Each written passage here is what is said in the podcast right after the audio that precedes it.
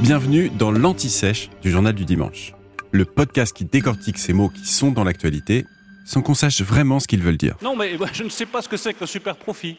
Je sais que les entreprises doivent être profitables, c'est tout ce que je sais. Au fait, c'est quoi les super profits? Difficile de donner une définition aux super profits, car ils peuvent avoir plusieurs sens en économie. Dans le contexte actuel, ils se rapprochent de l'idée d'une rente, un terme préféré par les économistes. Il désigne des profits supérieurs à la normale, engrangés par une entreprise grâce à un facteur extérieur, une crise par exemple.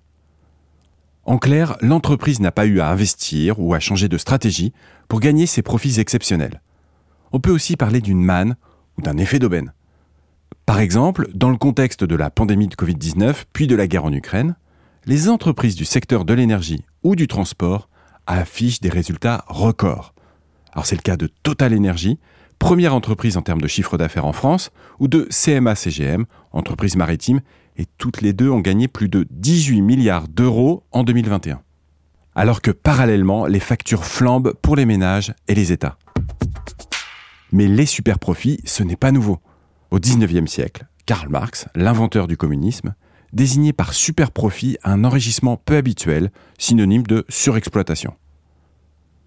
Au lendemain de la Première Guerre mondiale, le terme s'applique pour désigner les profiteurs de guerre, qui se sont enrichis pendant le conflit, à l'instar du secteur de l'armement par exemple. Et ces profits peuvent être considérés comme non mérités par une partie de la population ou mal perçus dans un contexte de difficultés économiques généralisées. Et forcément, le débat de leur redistribution refait alors surface. Et c'est le cas actuellement en Europe et particulièrement en France.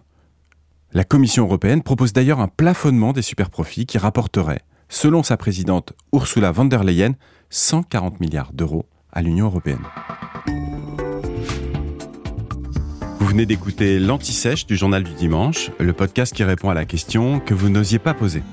Je suis Vivien Vergniaud et si vous avez aimé ce podcast, mieux si vous voulez écouter d'autres épisodes préparés par la rédaction du JDD, c'est facile.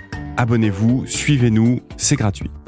On vous donne rendez-vous trois fois par semaine en podcast et tous les jours sur le JDD.fr. À bientôt.